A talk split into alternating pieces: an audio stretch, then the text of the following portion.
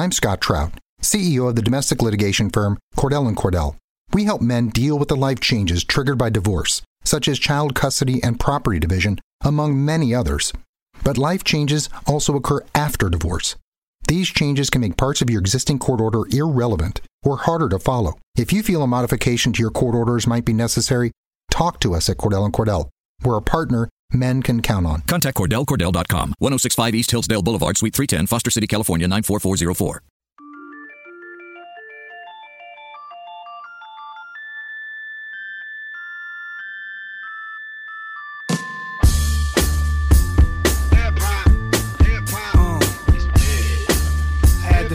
Track again, y'all. N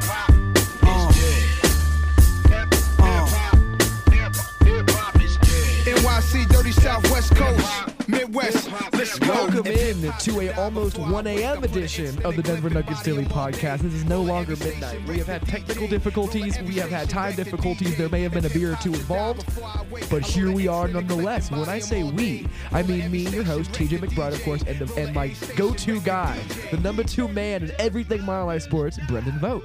At B Vote four two two on Twitter. Yeah, you best get that correct. You What's better going have on? That title. So. Hope you guys are getting used to the sound of my voice. I just wanted to let you know that I am getting sick of the sound of T J's. Yeah, and I don't even listen to my voice because I'm already sick of my voice. So at least we're completely in unison in this conversation. So, but the Nuggets played a game tonight, or yesterday, and we are at the point right now where it is time to get into the nuances and intricacies and everything that happened in this ninety-one to eighty-nine home victory over the depleted Dallas Mavericks. Lots to talk about tonight, T J. Jamal Murray obviously not in the starting lineup. Will Barton had to play the one. Wilson Chandler left the game early. The Serbian sensation had a triple-double. There's plenty to talk about here, dude. There's a lot to talk about. I think where we have to start is probably where most folks have the most questions, and that is Jamal Murray not being in the starting lineup. Yeah, Twitter was weird for a moment there. It was you, me, Adam Mares, I believe Chad Andrews was there, Gina was there, Josh Dover of Altitude was there, and at one point, literally all of us stopped talking and started staring at our phones and typing vigorously. Like, wait, what just because happened? Jamal Murray was not in the starting lineup, and none of us knew why at that moment. And if the six of us don't know, I mean, I'm not trying to toot our own horns, but given that Gina was there, it was like one of us should probably know yeah, what's going on. It was just on. Like a group of Denver Nuggets reporters, like completely lost of what happened. And I did some digging. I come to find out that it was true. They were starting Torrey Craig at small forward. Will Barton was going to be the point guard. They had Gary Harris, who was still coming back and was apparently, quote unquote, on a minutes restriction. Lo and behold, what do you end up finishing with? thirty-five and a half minutes tonight. And, of course, Nikola Jokic and Mason Plumlee. So Jamal Murray was out of this lineup, and it took some digging for me, but I ended up finding out it was for disciplinary reasons. The reason was never disclosed. There were fake rumors going around Twitter that it was because of a curfew violation. Which, do the Nuggets even have a curfew? I don't know. At and this their, is the in thing. Their home city? This is the thing. Nobody knows, so we can't start yelling about this. It's one of those things where we can't just start all of a sudden being like, you know what, we're just going to pretend this is a curfew thing. It's not fair just to assume that Jamal Murray broke curfew. Yeah, like, look, the, the rumors on Twitter were not coming from Nuggets reporters. It was coming from someone who admitted that they made that up. Like, so, if, if, so if that's, just drop that idea. We don't know what it was. We just know that it was a disciplinary issue. This is, I expect this to be a one-off thing. By the way, fun tangent. A reporter, a Dallas reporter, asked Rick Carlisle if J J. Barea missing a game was just a one-off. And I, being in a scrum with Rick Carlisle is terrifying. Oh, it's terrifying. Just like paralyzed with fear. And he looked at him for five seconds before saying, what's a one-off? So I just really wanted to work one-off into this podcast. But yeah, so I, Jamal Murray will be back in the starting lineup for the next game. Yeah, he, that, that wasn't confirmed, but God, we'd be so staggered if that didn't happen. But T J, perhaps a blessing in disguise, because the starting lineup tonight looked very, very good, at least in the first quarter. Yes, and it wasn't because Jamal Murray was out of it. I don't want this to be a thing where, like, oh, Jamal Murray's gone, now the offense is good. That's just not the case.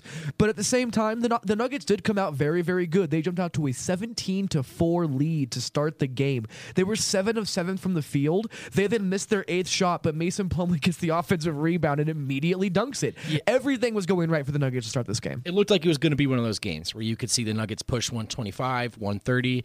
T J, as it turned out, ninety-one points is not very much. No, it was not one of those games, was it? No, not no. even a little bit. But to get back to this Jamal Murray thing, it was a violation of team rules, and that is all that they disclosed to the media. So we don't know exactly what happened, and I doubt we're ever going to find out about it, because this is one of those internal situations where guys just take it on the chin. They're like, yep, I own up to it. I was wrong, which is what exactly Jamal Murray did tonight in the post-game press conferences.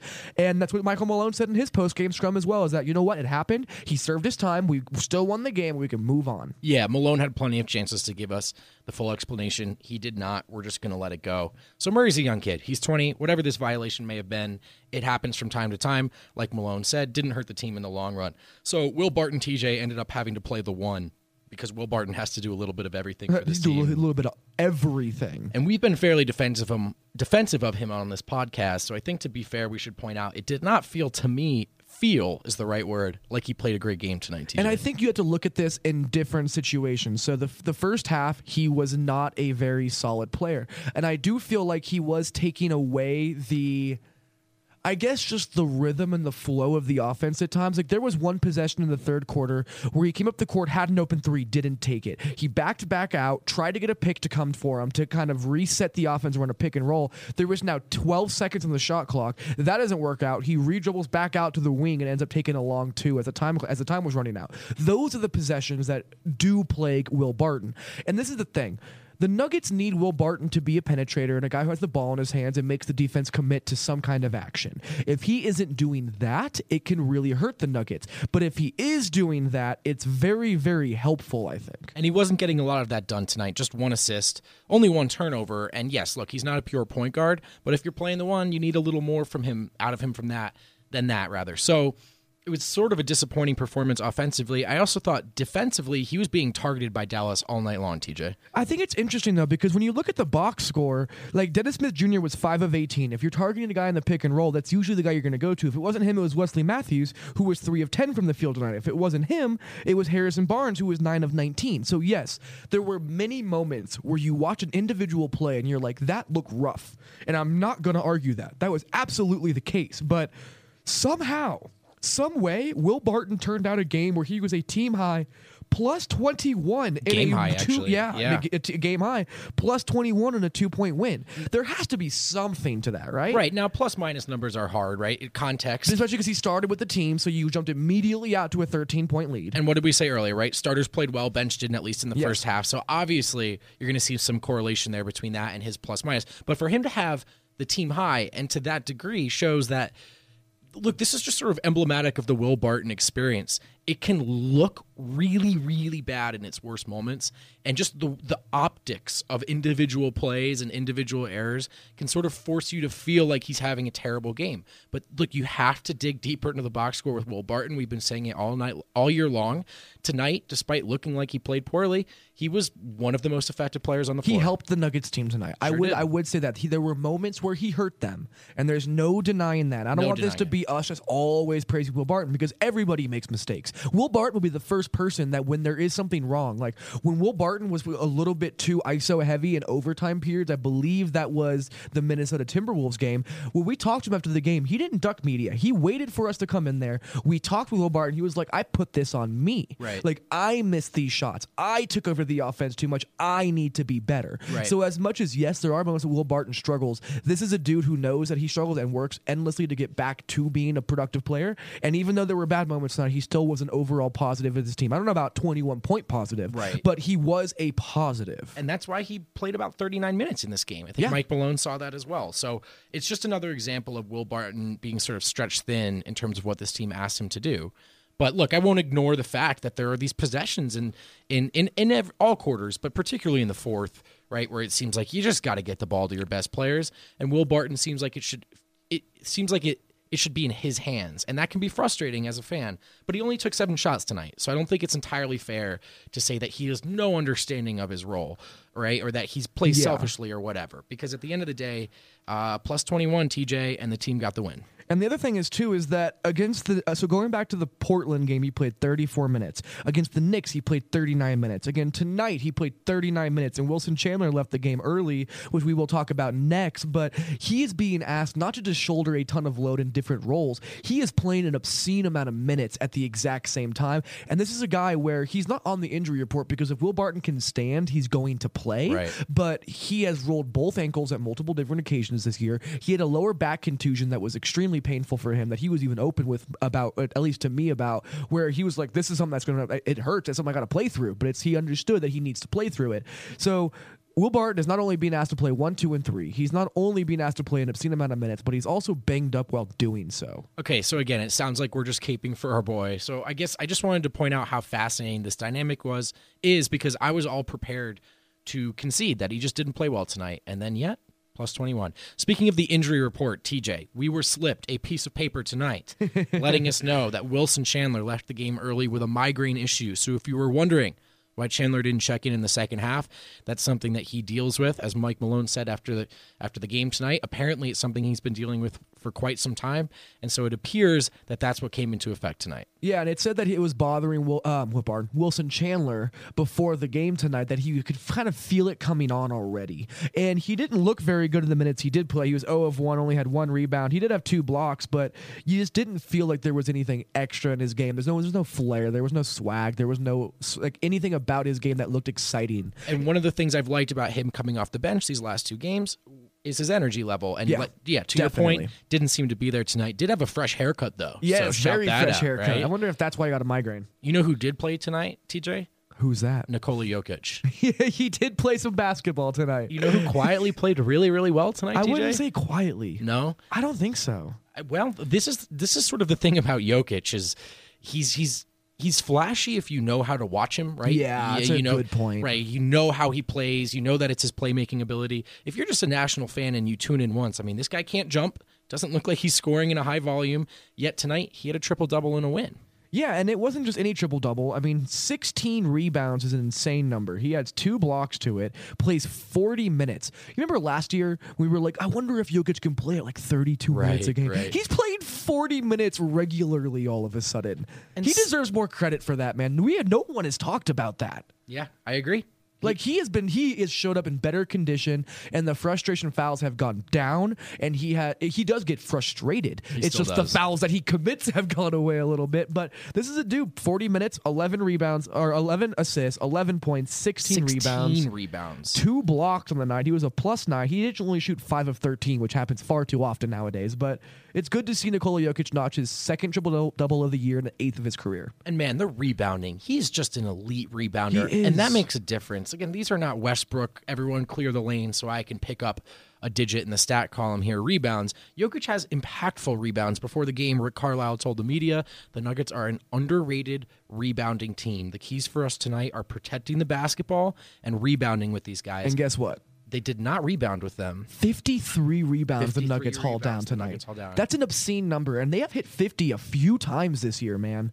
They're a very, very good rebounding team, and, and while Plumlee didn't have an awesome game in that regard tonight, I do think that's another factor in Malone's insistence, for lack of a better word, on yeah. putting these two guys Let's together. Let's just talk about this front court rebounding real quick, because you get ten rebounds from Trey Lyles. You get sixteen from Nikola Jokic. That's twenty-six right there. You did get eight and from Plumlee, you get yeah. eight more from Plumlee. That's thirty-four rebounds between three players. And this is obviously without Paul Millsap. So this yeah. is a team that can rebound the heck out of the basketball. And, you know, we know Jamal Murray is a guard who will get in there and, and get his nose dirty. So, yeah, that's that's I'm glad Rick Carlisle said that. It's a really good point. You think about this team for the ball movement, for maybe some people still think about the three-point shooting because of last year. For me, that's one of the first things I think of when I think of the current Nuggets, rebounding. Yeah, and on top of that, every single starter had at least four boards tonight. Michael Malone always puts an emphasis on guys attacking the glass, whether you're a guard or whether you're a, a big, that it's a team effort on the glass. And he always praises Jamal Murray for his rebounding ability, but Gary Harris as well. Four boards tonight, man. Like, these guys are getting down into the trees and making plays happen. And that's an extremely important, uh, I guess, I don't want to say it's a new thing, but those kinds of rebounds, being able to secure and finish a defensive possession with the rebound, Rebound is what allows teams to play well in the playoffs as well. Especially when you're a team like the Nuggets who really have to scrap defensively as it is, right? When they can get a stop that's big, to deny the other team's second point chances, second chance points, excuse me, is huge. And the Nuggets have done that effectively tonight, or, or this season. Yeah, absolutely. And then I think we need to get back to just the obs- just how absurd Nikola Jokic's triple-double was, because a lot of those points came later on in the game for Nikola, because he was sitting on nine points for what seemed like absolutely forever. And he finally got what was ended up being the game-winning jump shot to fall to give him his triple-double. He had already accumulated eleven, eleven assists, and they were some dimes in there. The redirection one-hand pass from Ooh. Gary Harris to Nikola Ooh. Jokic to uh, Trey Lyles for a poster dunk was one of the most pretty plays I have seen all year. That's Denver Nuggets basketball. That's a play that really only Jokic can make. I really think so. Yeah, it's up there for sure. Man, Nikola Jokic's second-half stat line is so weird. He was only one of six in the second half, zero of three from three. He even missed his only free throw, but nine rebounds, five assists, and two blocks. And he hit the big shot, which he hit was... the main big shot. It was his only bucket of the second half. And that's something I really want to talk about, because that's something we haven't seen much of from Jokic. This team has been looking for a closer. We've talked about that a bunch. It had to be Jamal Murray not a week ago. Malone said it tonight after the game. Without Paul Millsap in there, it was very, very nice to see Jokic play like a go-to guy at the end. I think that's something Nuggets fans have been desperate to see. And he did it last year. There were moments last year where he just took over. He decided that he was going to carry the Nuggets to a victory. Sometimes, T J, I do wonder if Jokic is too committed to this egalitarian offense. Like, I don't know if it's that he's too committed to being altruistic like that. I think more of it is he's just trying to find his role on this team, and the offense is so different, because by the time, by the end of last year, it was Nikola Jokic and every one of their young players they need to develop. Right. It wasn't necessarily like they were going out of their way to play all of their vets. I mean, Gallinari and Wilson Chandler really unlocked Nikola Jokic, so they played, but they weren't playing a lot of guys in the way where they were like they were trying to develop more so than just make the playoffs. That was their point of last season, and they were and they wanted to make the playoffs by the end of the year. They were pushing for it, but they wanted to develop their players, and Nikola Jokic was able to do that with a more ragtag group of guys. And now that there is this pressure of making the playoffs and doing things the correct way and learning to win every night, it's kind of changed the way that he plays, in my opinion. And this is a guy who's young, who doesn't really have that alpha dog mentality. This is someone who I think struggles with that, being asked to be assertive, being asked to be the alpha dog. And if it were up to him, he'd rather have games like that Knicks game. Yeah. Where the the wealth is spread, in my opinion. Absolutely. And like I, I remember we were talking to him about his new billboard that got put up in Denver, and his first thing out of his mouth was like, oh, I don't like to be famous. I don't like my billboard. Let Thrill be famous. I don't want to be famous, talking about Will Barton. And like that that's just who he is. Like even after the game tonight, he had his eighth triple-double. He has more triple-doubles than I believe any European player ever. Like he has more triple-doubles than any center not named Draymond Green. And this is a dude who was talking about women's Dove's deodorant after his game tonight. Like, Like, he doesn't care about these no, things. He doesn't. And that's sort of what makes him hard to evaluate, I think, too, because you watch the Nuggets, and if just sort of anecdotally, it's not like, oh, wow, this guy is this guy is taking over the game. This guy is is the best player on the floor. It it, it seems kind of quiet, but then you check the box score, and you're like, oh, man. Like this guy did everything. Yeah, in a win. So. And it was so important, his triple-double, because it was those assists that really opened up the floor for the Nuggets, because they had twenty-three assists in the night, which was low for them, but he had eleven of them himself, and that it, was important. It is low for them, T J, and I thought that that was the problem in this third quarter for the Nuggets. So we talked about how good the starters were in the first half and how the bench kind of struggled. In the third quarter, the starters were back out there, and Dallas opened up a twelve to two run to start the quarter. Five of those points came off of three Nuggets turnovers. Um, that was obviously part of the problem, but the Nuggets really stalled out offensively in that quarter. They couldn't hit a shot, and in my opinion, it's because of how they were trying to get those shots. We saw them in that Knicks game really playing like they were last year, moving the ball. Everyone was moving around. It really seemed like my turn, your turn between Harris, Murray, Jokic in that third, and it, it didn't work. Yeah, I think that that's really what it comes down to, is that they played all right defense. I mean, the Mavericks were twelve of twenty-six in the frame, so they only shot forty-six percent, which isn't good, but it's not terrible. Like, this isn't like, you know, you got you let someone shoot sixty-eight percent on you and they just kind of shot you out of the game. Like, they were five of nine from three, which, again, that's a, not a number you want to see, but it's not damning. It's not going to doom this team. It's the six of twenty-one from the field. And even on those six makes, they had four assists in the frame. So on the buckets they did make, they mm. were getting assisted on. It It was the empty possessions yeah. that Malone always hammers. We can't have empty possessions. It's something he loves to go to. And the fact that they allowed that to happen and it bled into everything is what made us feel so nervous heading to that fourth quarter. And this has been the issue with this Nuggets team all year long, playing four strong quarters, keeping consistent focus, keeping the right approach no matter who you're playing. And it, it just felt very Nuggets to having won two straight, playing an, an inferior team, opening up a huge lead in the first, to just let their foot off the gas in the third. It almost, they looked disinterested to me, T J. I think what really saved them is Gary Harris. Yeah. Because it wasn't just that Gary Harris was able to put up a good stat line, because he did. twenty-four points on sixteen shots. He was three of seven from three, though in four rebounds, four assists, and two steals with only one turnover. That's a very, very good line. It was the timing of the buckets that he made. It was the fact that, oh no, we gave up a six to four run, or we gave up an eight to two run, or because there were so many runs in this game. And Gary Harris would get a reverse layup for an and one, or Gary Harris would hit a three in transition, or something. He would find a way to stem the tide, to be able to allow the Nuggets to be like, all right, we're not out of this. We can take a deep breath and get back into our offense and climb back into this game. And I don't think they do that without Gary Harris tonight. And that's been an awesome part of the evolution of his game, right? Yes. This was a guy who we described as a superb to elite role player last year. This year, he's taking it a step further. He's a guy who looks around and goes, wow, my team needs something right now. Yeah. He needs someone to step up. He's more than willing to be that guy. And the league is now starting to look at him and be like, ooh, that's a guy we got to like really game plan for. That's a guy we need to be prepared for on both ends of the ball. And I think that's important. I think the other thing that made me extremely happy about his line tonight is Gary Harris told me last year he wanted to work on his ball handling. He did that. This year, he's like, I want to get to the free throw line more. He was five of five from the free throw line tonight, and those were huge for this Nuggets team to be able to stay above water. That's a good point. You know who else stepped up in the second half? Who? Jamal Murray. Yes, who he was really did. He was really bad in the first half. Was he scoreless in the first half? Hang on, let me check my. I don't think he was scoreless. Here. Do you have all of the box score sheets? Do I you do. literally have all of the pieces of paper? Guess what, buddy? He was scoreless at the half. eleven minutes. He had three turnovers. He was a minus eight, and he finished the game with fifteen points and a minus four. All fifteen of those points coming in the second half. He was huge. He was big time in the fourth quarter. Yeah, he absolutely was. And Jamal Murray is an interesting case study because he gets benched before the game. Like Michael Malone had a conversation and told him this. It wasn't like he found out through the internet or anything. So he went in this kind of, he looked uncomfortable. He looked out of sorts. He looked like he was in his head. The second half came around. I don't know what the hell Malone did at halftime, but Jamal Murray came in like a crazed lunatic looking to do whatever he could to cause chaos for the Dallas Mavericks. Assuming, and this is speculation, that Malone was fiery and hot at halftime. Uh, that's not speculation. Malone yeah. is a very fiery and hot individual. There are some guys who respond to that differently. Murray is the type of dude who takes that well. Yes, Murray takes that as a challenge. So I would imagine, T J, he was probably lit into, not only as a team, but maybe personally, a guy who wasn't starting because of disciplinary issues, a guy who wasn't playing well.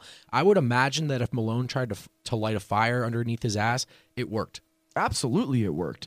And it was huge because it wasn't just that he was scoring, and he was. He was six of twelve from the field, three of five from three, all in the second half, five rebounds and four assists in the second half alone. Three of those rebounds were offensive. Yes, and they can't. I think at least one of them was a big one in the fourth quarter. It was. A big one. It absolutely was. And this is a dude who plays like his hair's on fire. That's a term that gets thrown around in baseball a lot, and it's something that I think can correlate very well because some guys have that extra gear where it's not that they just get to that extra gear sometimes.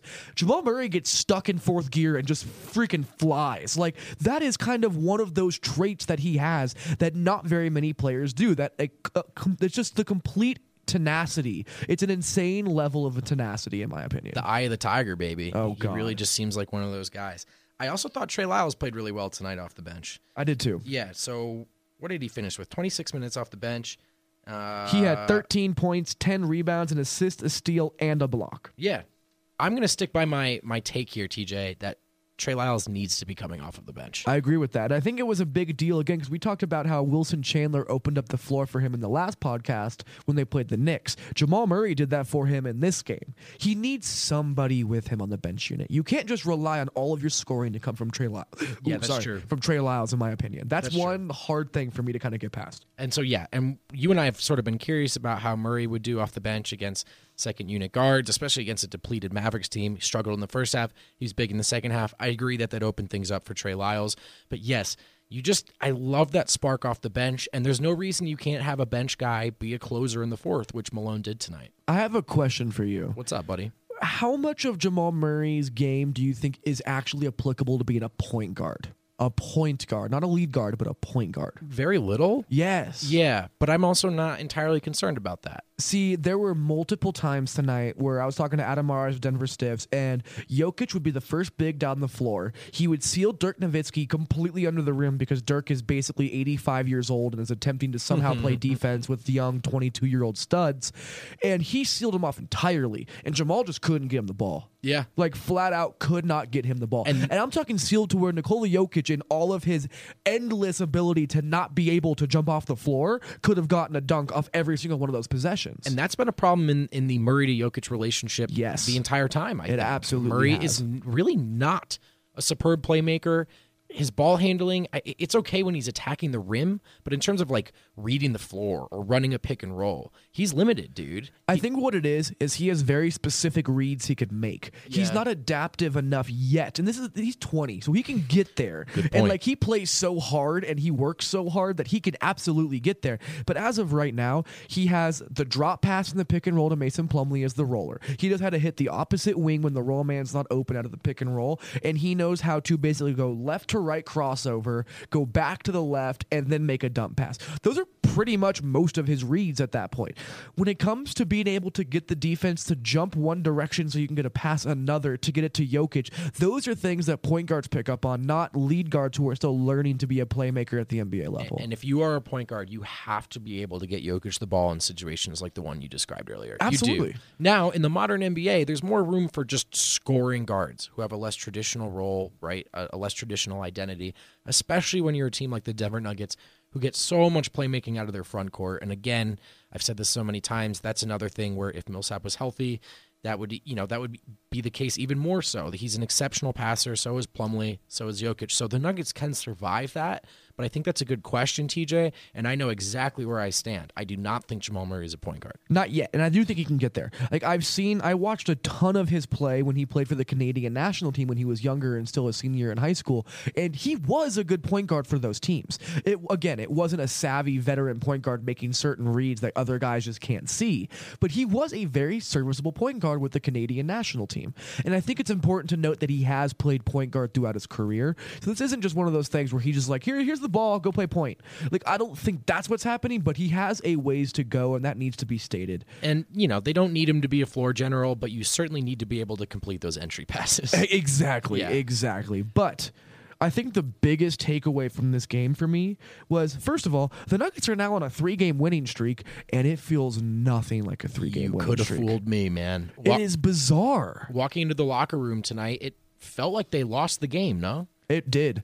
Like, there was this somber feeling, and Malone hit on it in the press conference after the game. He called it a negative aura around the team in, like, this, and when they had huddles in the middle of, like, just throughout the game. There was this negative energy around the team. And it's so weird because this is a team that's really, really, really young.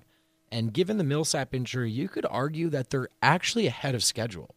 And yet the overwhelming feeling here is one of disappointment, or it seems that way amongst the fans, amongst even the players and the coaches, at least tonight, T J. Yeah, I mean, they beat the Trailblazers by three at home. Then they beat the Knicks one thirty to one eighteen at home. And now they come with a two-point win and gritty win against the Mavericks. Right now on this five-game homestand that we thought could have absolutely doomed the Nuggets, they're three and one. They're playing well. They're in playoff position. But and everybody tonight, man. Everyone. Everybody had this like weird feeling that they ju- it just didn't feel comfortable. It felt like guys felt the pressure of what was around them, and they weren't loose. Like, Will Barton is one of the most emphatic and fun guys to talk to, and he was a mute tonight. He wasn't talking tonight. It's I got so him for about strange. two minutes, and I felt like I was bugging him, and I let him go. And look, individually, players go through that, right? These guys are people, day in, day out. You don't know what's going on in their personal lives, but to have that sort of be the collective sense was odd. I, Malone almost seemed angry. And oh, he did seem angry to me. He was angry, right? If his team was quitting, or not quitting, but if his team was pouting, or there was petty stuff, or however he phrased it in the third quarter, that's something that's going to frustrate a coach. But it's just funny to me, T J, because Michael Malone will not use the Paul Millsap thing as an excuse, and he shouldn't as a head coach. I will as a blogger. That makes a difference. This team is still twenty-six and twenty-three. Yeah. Things are good. And that's the thing, is that right now they have the second least amount of home losses and the second most home wins in the N B A. Like, at some point, we need to be like, you know what? This team's good at home. They're a young team. They're still getting better. Their arguably best player or second best player is still on the bench hurt. Like, there is a lot of things to be positive about, but it feels like a tipping point.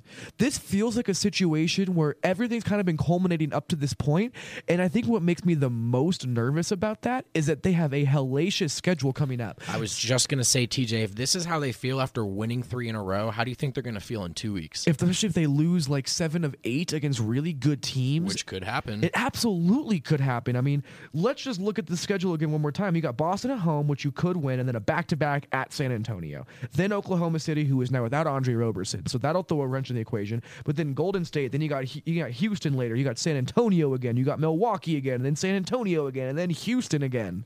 And then the Clippers, a little break against Memphis, and then Cleveland. And I know, like, I know they're in a free fall, but I wouldn't be surprised if by March Cleveland's playing well again. So, yeah, dude, this is going to be brutal, and I'm almost like I'm not looking forward I'm nervous. to it as a media I'm member. I'm genuinely nervous about this team right now. Yeah, me too. But I, at the same time, the tipping point does not necessarily mean it's tipping downwards. A tipping point means either things are going to take off from here or they're going to collapse. The Nuggets, if, let's just say they beat the Celtics and they f- somehow find a way to play a Spurs team on, on the second night of a back-to-back and win that, and they're on a five-game winning streak, holy hell are these optics different. Everybody will be ecstatic again. Everybody will be riding high, feeling good about themselves, and you're going into a tough stretch of games with a lot of momentum suddenly. Like, this is a tipping point to where the Nuggets are either going to take off and solidify themselves as legitimate playoff contenders, or they are going to look like like, like a young team that's still trying to figure it out. And you know what? I think we're still figuring it out. I oh, think the answer is, is neither one nor the other, and and that's sort of what I took away from tonight, because the last podcast we did,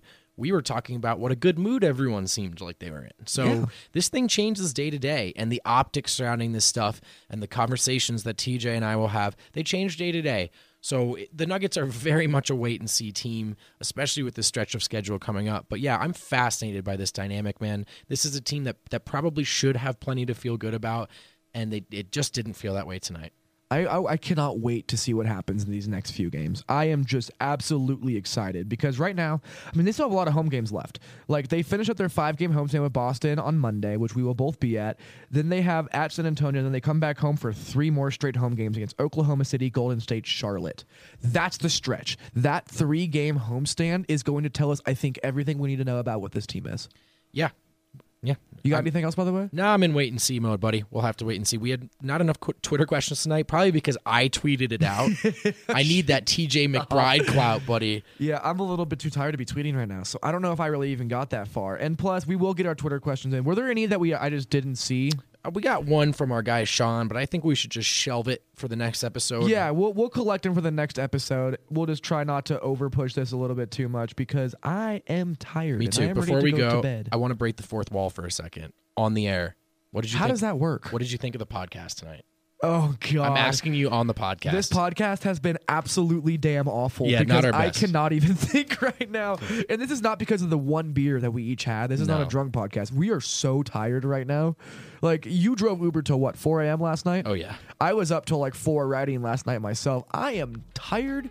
I am ready to go home and get some sleep. Yeah, I don't feel good about this one. I'll let you know, though, because I listen to them listen to and you I don't. Do not. Yeah. My voice sounds awful in my head, so I don't do that stuff. But okay. Let's go to bed, dude. This is the Denver Nuggets Daily Podcast. Please rate, subscribe, and comment. Tell us all the things that you hate about how this podcast was just somber and stupid. But the Nuggets are in the eighth seed right now. Let's throw a party. They're, they're building their way on up. They're looking significantly closer to where we want them to be. I mean, th- th- th- this team is not falling apart. I think we need to just wait and kind of see where it goes from here, and I'm excited to see how this goes. Agreed. All right, right that's it. Have a good night, everybody.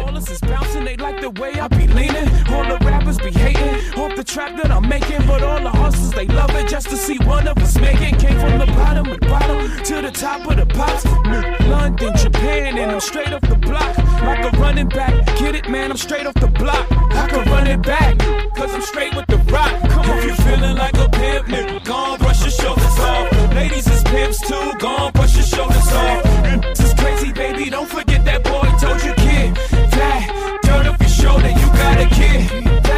Turn up your shoulder, you gotta get, get that. Turn up your shoulder. Hey, sports. sports fans, football season is here, and the time has come for you and your friends to have some fun. My Bookie dot net is the industry-leading sports action website that offers real Vegas odds on football, baseball, basketball, college, and all your favorite sports events. You can take a side, total, or try their in-game live action. Go to My Bookie dot net to open an account and use promo code CHAMPION to be entered into our amazing prize pool. That's My Bookie dot net, promo code CHAMPION. Get in on the action today. No deposit is necessary. Terms and conditions apply. For entertainment purposes only. Void where prohibited.